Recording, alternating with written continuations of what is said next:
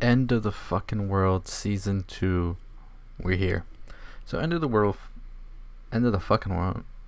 I I, I didn't know how to speak. I'm I'm speaking like my don't mind me.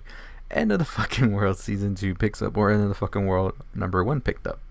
Well, it didn't pick up there. It left off there, and that is with James being shot by the police, Alyssa being taken to jail, and then we find out what the fuck happens. Did James die? Did Alyssa go to jail? Where are we?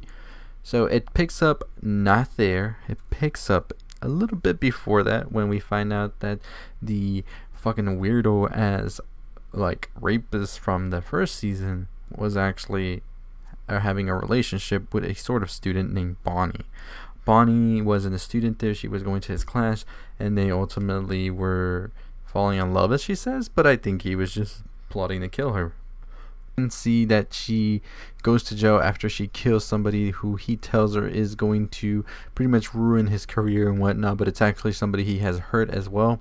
And we see her kill that person, then go to jail, write him letters.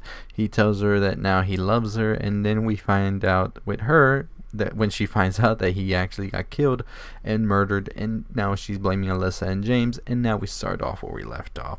Alyssa went to do, I think, a probation, and then James got shot, but then he didn't die. He actually had to recover, do some therapy in order to walk again, and now he is left off of probation after they found out that the fucking guy they murdered was a piece of shit, so who the fuck cares, right? Then we are beginning our story here. Alyssa's now getting married because she thinks James doesn't love her anymore after James was forced to write a letter to her saying, I hate you, leave me alone, but being forced by Alyssa's mother so Alyssa could have a normal life, as her mother says. She ends up getting married, but then James shows up again and they go on the run because they're not sure where they're going with things. James' father has died now. James has no one. He loves Alyssa, but he is like, well, she doesn't love me. What can I do, right? Well, turns out that they pick up a hitchhiker. Hitchhiker turns out to be Bonnie. Bonnie is now trying to kill them both because she believes they murdered her deranged lover for no apparent reason other than to murder him. But nope, he was a piece of shit. And I'm going to continue to say that because that was a piece of shit. Um, so then we get to these whole hijinks with them. A motel owner gets killed. There is a feminist pharmacist who is just hilarious throughout the um, show. And then we finally see our conclusive end at a diner showdown where Bonnie is gun like slinging her gun all around. James and Alyssa are there just watching, and then they tell her how much of a piece of shit her lover was. Ultimately, she gives in, and they are able to tackle her down, take the gun, she goes to jail, and then Alyssa disappears.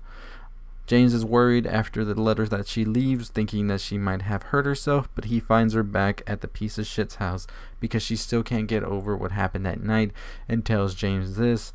Ultimately, they go to scatter James' his father's ashes together. Then they go out to lunch, where Alyssa tells him, "I think I love you as well, but I need help. I need to get the psychological help I need in order to move on." And I thought this was one of the best endings because it's a true ending. Of course, Alyssa would not be able to overcome what happened that night as well as James and they do end up caring for each other as we see throughout the season but they just don't know how to grasp everything that's happened in the past two years and they do need the help if they want to continue to have a great relationship where the fuck are we leading to next there's no word yet if there is going to be a season three. I'm not sure. I did enjoy the first season a little bit more than I did this one. Not to say this one's bad, but it was more of a slow burn, I would say.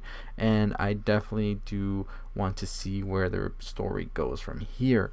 Um, whether that's more of a mundane relationship from here on out or if they get into something else i would definitely love just to know you know a little bit more closure even though i think this uh, last episode was the closure we needed for them both because they pretty much are more honest with themselves now and they are definitely trying to make things work.